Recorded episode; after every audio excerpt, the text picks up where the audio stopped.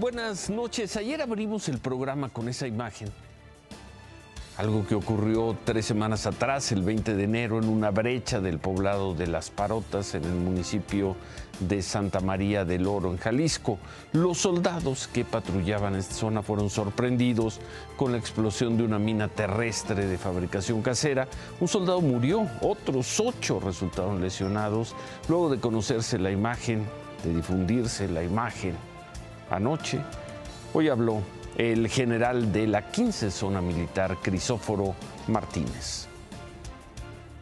Pues es una situación real que está pasando en aquí en Jalisco, sobre todo en los límites con los estados Zacatecas, Michoacán, donde se ha detectado que los delincuentes usan estos artefactos explosivos improvisados. Y precisamente lo que estamos este, encontrando en aquella población de municipio de Santa María, específicamente, donde la población ha sido abandonó sus lugares por inseguridad y nuevamente estamos llevando a cabo trabajos de, este, de quitar estos artefactos y precisamente que la población regrese a sus comunidades nuevamente.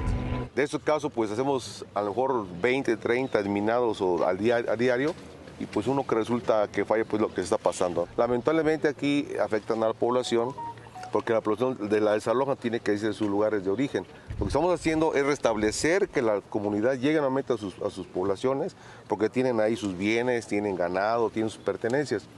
Y es un trabajo que estamos haciendo poco a poco con cuidado, porque precisamente eh, pues ahora que se involucra a la, a la, población y lo que queremos es que no salga afectada a la población. Pues ojalá lo puedan hacer, es terrible esto, ojalá lo puedan hacer. Primero, para que la gente pueda vivir en sus comunidades, en sus casas. Y segundo, no hay que dejar de decirlo, porque dentro de tres meses y medio hay elecciones. ¿Cómo se va a votar en esas zonas donde están ocurriendo cosas como la que acabamos de ver, que vimos anoche y presentamos hace unos momentos? La Secretaría de Defensa Nacional reconoce que las agresiones contra los soldados han aumentado en los últimos años.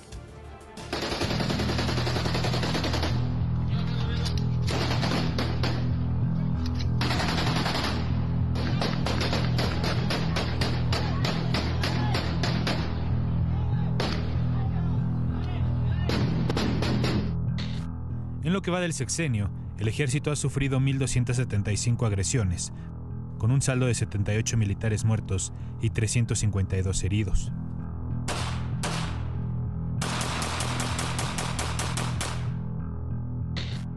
En el informe Agresiones contra personal militar de la Secretaría de la Defensa Nacional, el año pasado se llevó la cifra más alta de militares muertos, con un total de 38, mientras que 82 resultaron heridos. En lo que va del año con corte el 18 de enero, han ocurrido 15 agresiones, dejando un militar muerto y tres heridos. En este registro, aún no se cuenta el ataque al convoy de militares ocurrido el 20 de enero, en el poblado de Las Parotas del municipio de Santa María del Oro, Jalisco, que dejó un soldado muerto y ocho lesionados.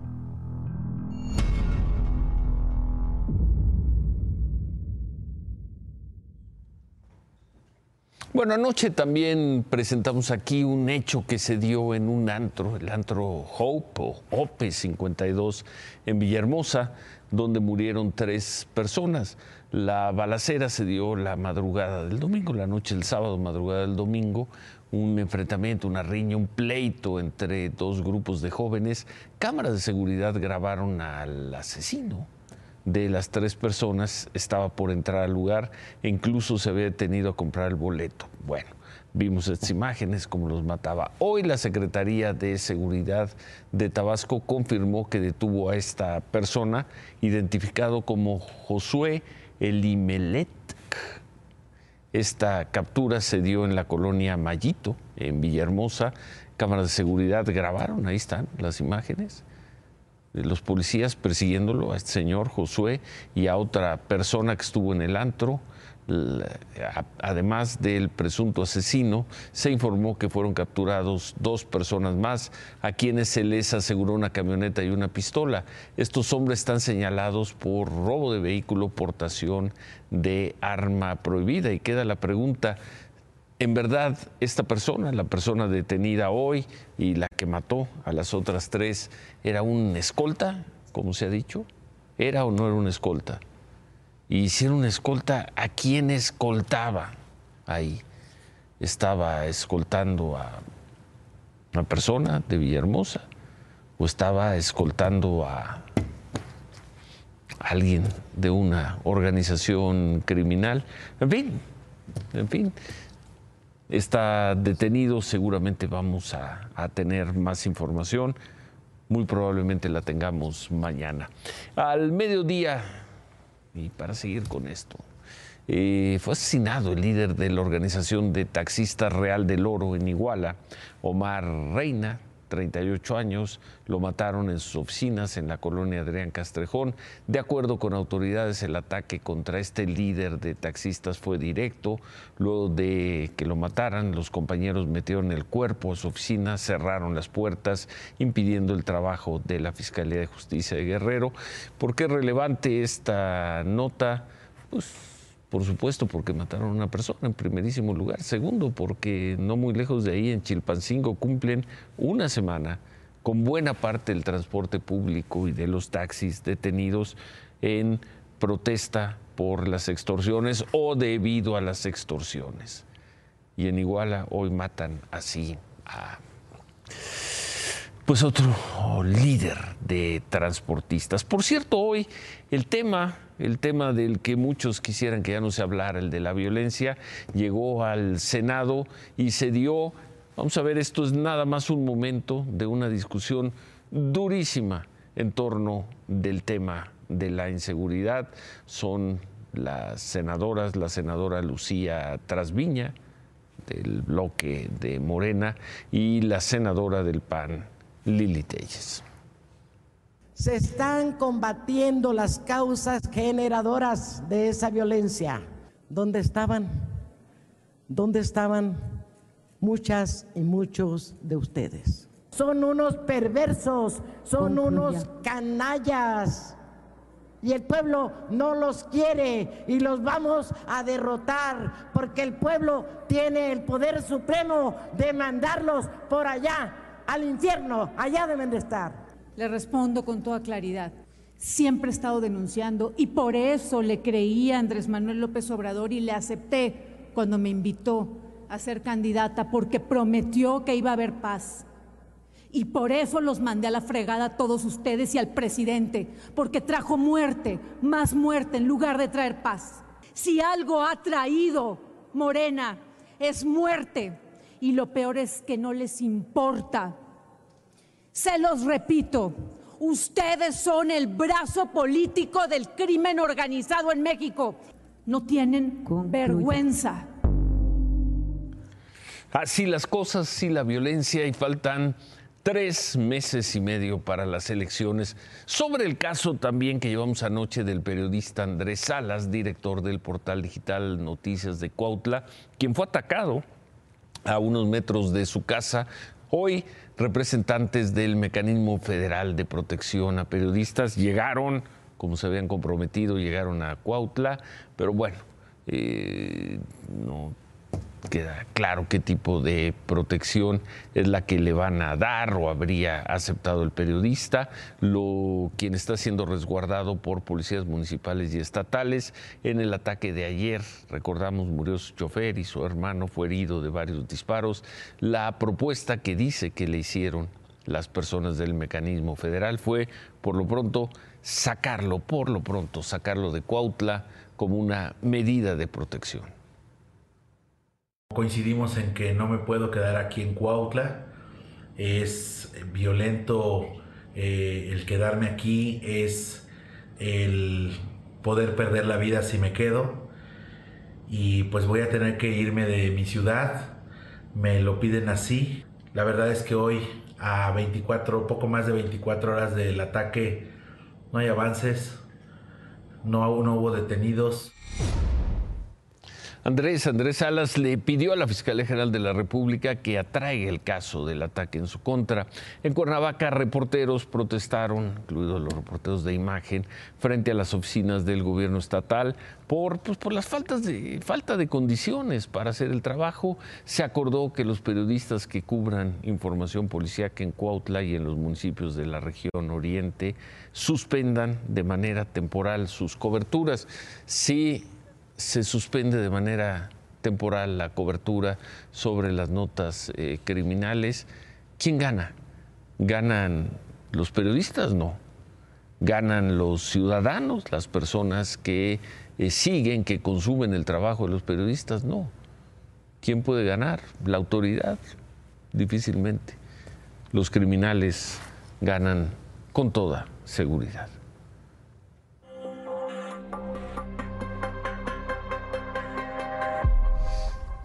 Y ahora sí que hablando de atentados contra periodistas, hoy en la mañana se dio un hecho que quizá, quizá no se había visto en mucho tiempo, quizá no se había visto antes. Hoy tuve oportunidad por la mañana de hablar con el abogado David Hernández, quien es él. Él defiende a nueve de los 14 acusados de participar en el atentado de hace 14 meses, el atentado para matarme. Este abogado defiende a nueve personas, entre ellas las cuatro acusadas de tentativa de homicidio y también defiende en México al señor Armando Escárcega, conocido como el patrón, preso en Estados Unidos. Este es un fragmento de lo mucho que nos dijo en este encuentro, en esta entrevista, el abogado. Hay, escuchas, sí, hay escuchas. Sin embargo, ninguna se refiere a, un, a una persona que es el licenciado Armando. Jamás. Eh, desgraciadamente, o él representaba a dos, dos de las personas que están siendo acusadas, los representaba legalmente.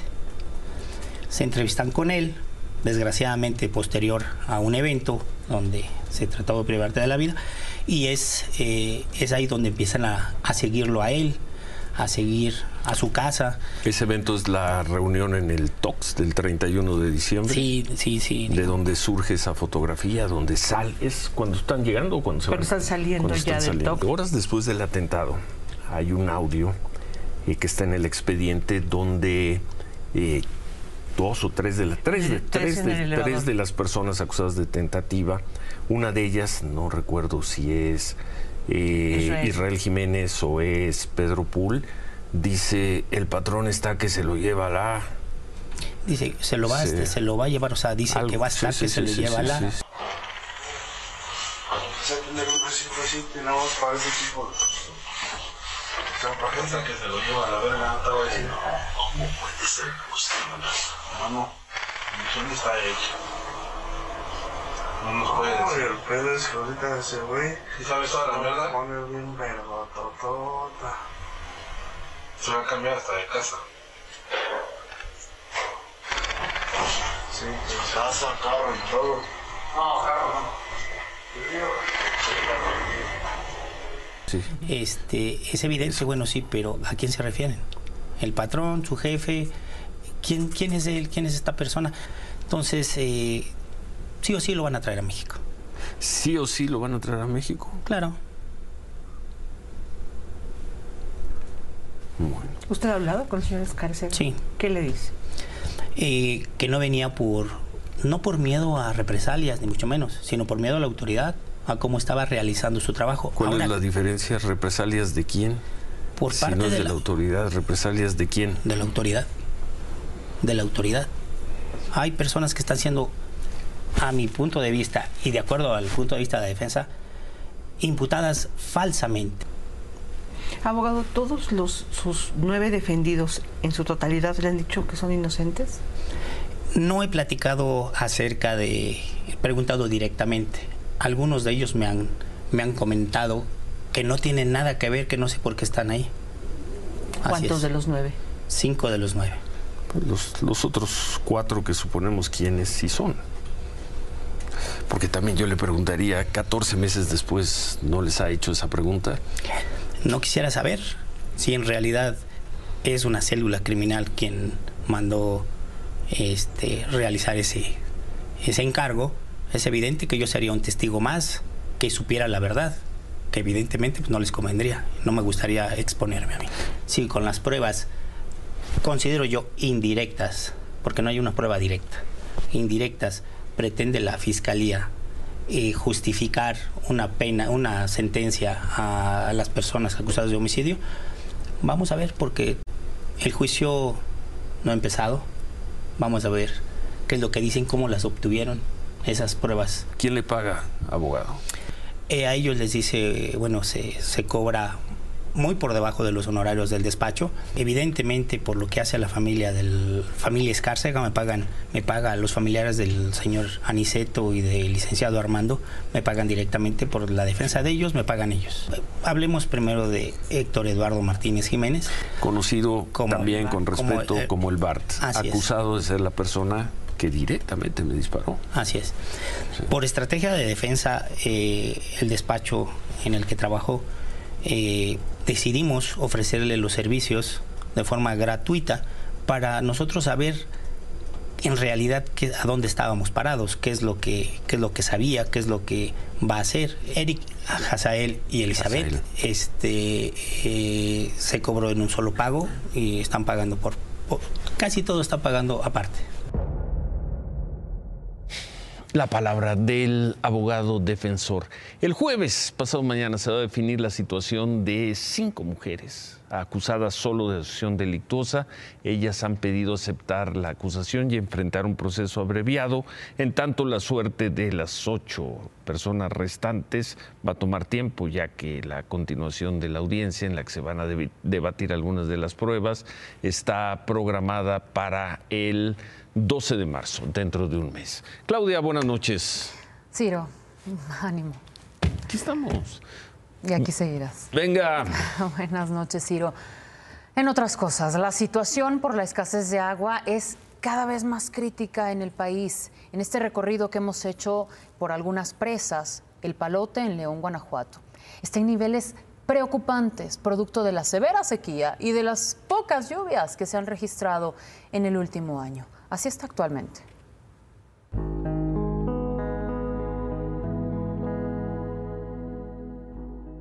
El principal vaso de captación de la ciudad de León, que sirve para el abastecimiento de la zona norte de la ciudad, está a punto de secarse.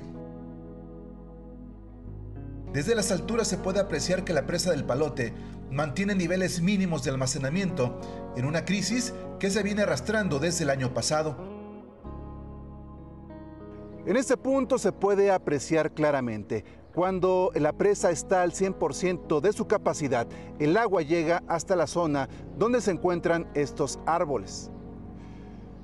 Sin embargo, en estos momentos, debido a la sequía, la distancia que hay entre la zona arbolada y la orilla de la presa es de aproximadamente 60 metros. Considerando que de esta presa se extrae agua para consumo humano, las autoridades se vieron obligadas a realizar un programa de tandeo en 97 colonias. En marzo del año pasado, cuando inició el programa de tandeo para las colonias de la zona norte de la ciudad, el nivel de la presa estaba al 40% de su capacidad. En estos momentos apenas llega al 6% y el pronóstico de lluvias no es muy alentador. Es la primera vez, la primera vez que yo estoy batallando con esto. Tenemos desde el martes sin agua y pues la poquita agua que nos llega, pues ahí nos estamos enseñando a reciclar.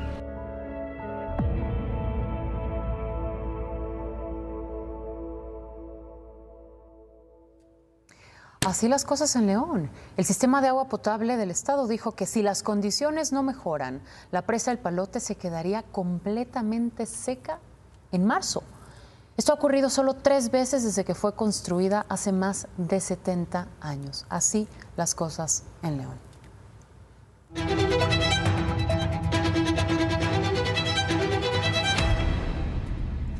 Claudia Sheinbaum difundió hoy un video junto al Canelo, al Canelo Álvarez, y le hizo un reconocimiento, dijo que es un símbolo para México. Ahí está, con el Canelo. Eh, antes anunció que Claudia Sheinbaum que el domingo se registrará en el INE como candidata y dijo esto. El país está creciendo, hay distribución de la riqueza, hay disminución de la pobreza y como siempre hemos dicho, es un nuevo modelo de desarrollo económico.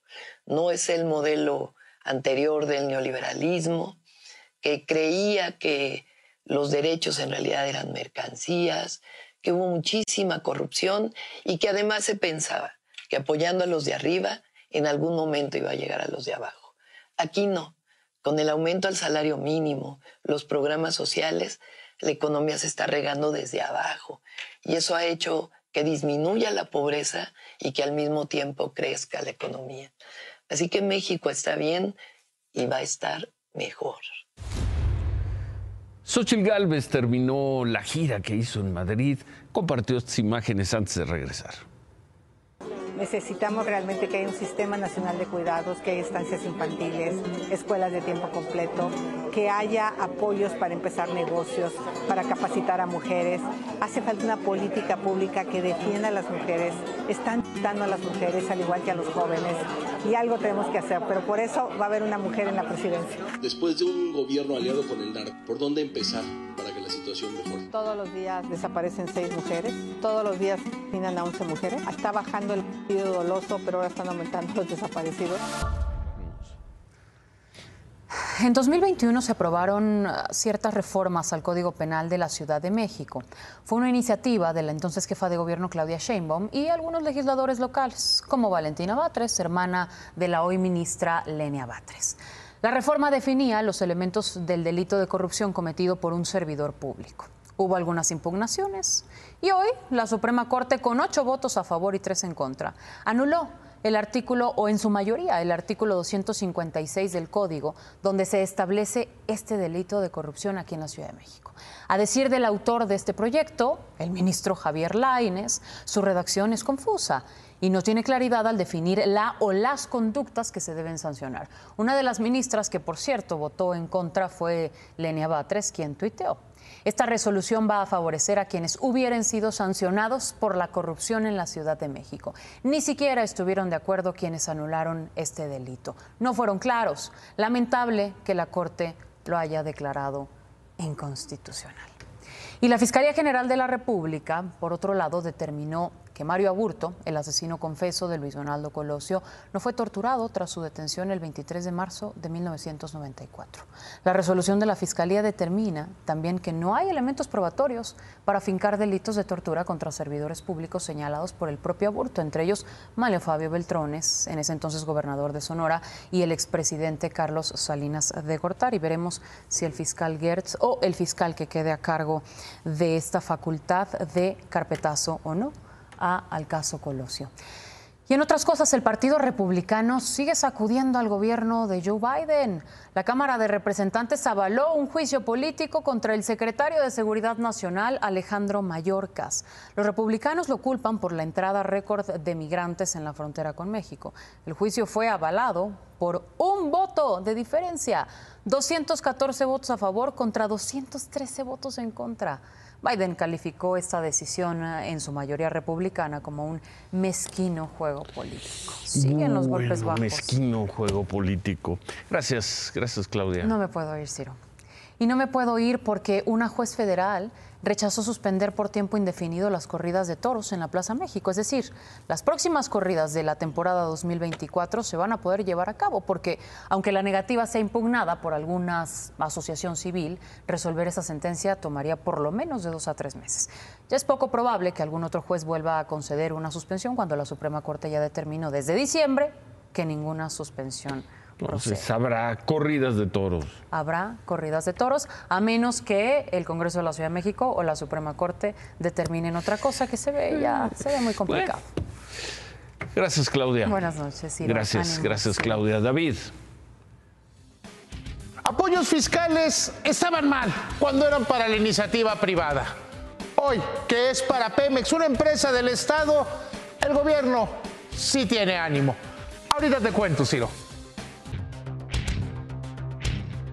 De esas frases históricas del padre del análisis superior fue en la pandemia. Cuando yo decía que este gobierno le dijo a los empresarios, cúrense como si fueran animalitos del bosque. Y el padre del análisis superior eres tú. Claro, es una gran frase del padre del análisis superior de las que se deben recordar. Porque ¿qué hizo este gobierno? Cuando los empresarios fueron y dijeron, oye, que hay un programa de estímulo Incentivos, fiscal, incentivos, todo eso, sí. el gobierno les contestó que no se podía, que no se iba a hacer porque eso dañaba las finanzas públicas y las finanzas públicas eran el bastión fundamental. Eso llevó a que México fuera el país de la OSD que más tardó en recuperarse de la pandemia, mucho más que cualquier otra nación, que los efectos de la recuperación fueran más lentos. Sin embargo, hoy en el diario oficial de la Federación se publicó un cambio de visión. ¿Qué pasó? Eh, que los impuestos que debe pagar, que se llaman derecho de, de utilidad compartida, petróleos mexicanos, de los últimos tres meses del año y, eh, y enero, que no los paguen. ¿Por qué? Porque la situación de caja, porque están pasando una situación de caja complicada, porque Que tienen no los problemas paguen o que financieros. los paguen más adelante. Pues dice que hay una que no los tienen que pagar. Y decirlos que los paguen más adelante. Tú cuando eras niño y le pedías dinero a tu papá, ¿no te decía que era como un préstamo al gobierno? No. Que nunca se pagaba. No. Tú le decías, oye papá, préstame. A mí, al menos mi papá sí lo hacía. Decía, oye papá, préstame porque me quiero comprar, no sé, unos tenis. Es un préstamo al gobierno, de esos que nunca se pagan. Entonces lo que estamos viendo es, porque la situación de eh, petróleos mexicanos está mal, que sin duda es bueno que ya el gobierno reconozca que la situación de petróleos mexicanos está mal y que ha empeorado a lo largo de esta administración. Ya era mala antes, pero ahora es mucho peor. Y que la estrategia de extraer combustible, eh, eh, gasolinas todo eso no ha funcionado. Dice, bueno, pues que, que no paguen impuestos. ¿Cuántas empresas, cuántas personas No, dirían, hay que entrarle un esquema de esos? Y debe ser una barbaridad de dinero. Los que menos calculan son 70 mil millones de pesos. Estamos viendo el Pemex Paroa. 70 mil Millones de pesos. Y hay algunos- 3 mil, casi 4 mil millones de dólares. Pues sí, porque ah, que si los paga en el futuro, ok, que los pague en el futuro sería lo deseable. Pero no se ve cómo. La semana pasada Moody's le bajó la, calificación y todo el mundo ya está muy preocupado entre los analistas. Hoy Bank of America decía que es un grave riesgo para las finanzas públicas. Pero si se trata de hacer el bien, que sean mis vacas y no es las de mi compadre. Y después de esto, en dos o tres días, va a ir el director de Pemex a Palacio Nacional a decir que Pemex lo está haciendo muy bien. van a salir los estados financieros de Pemex, van a salir los estados y van a verse inusualmente bien, pues si no están pagando un tercio, más o menos es un tercio de sus ingresos de impuestos, como se verían si hubieran apoyado a las empresas. Remátala, David. La Comisión Federal de Competencia Económica determinó en principio que no hay condiciones de competencia en el comercio electrónico, que algunas empresas tienen demasiado poder. Pues sí. Hacemos una pausa y regresamos con esta preocupación de cada vez más personas, cada vez más empresas. Volvemos.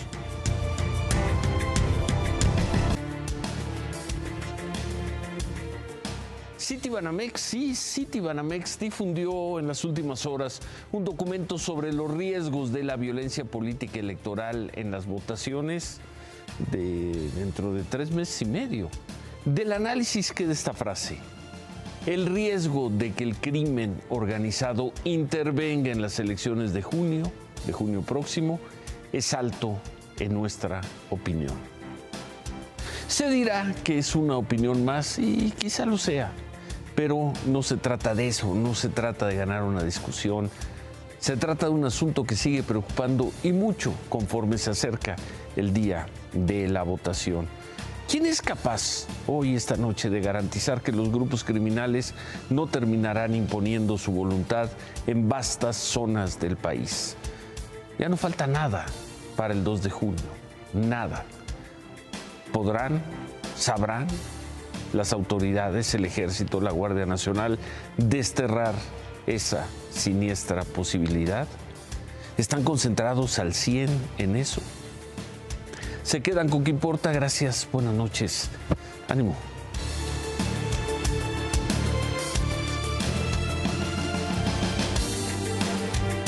Imagen Noticias, acompáñenos de lunes a viernes, 10 y media de la noche, a través de Imagen Televisión por el 3.1 y síganos también en nuestras redes sociales.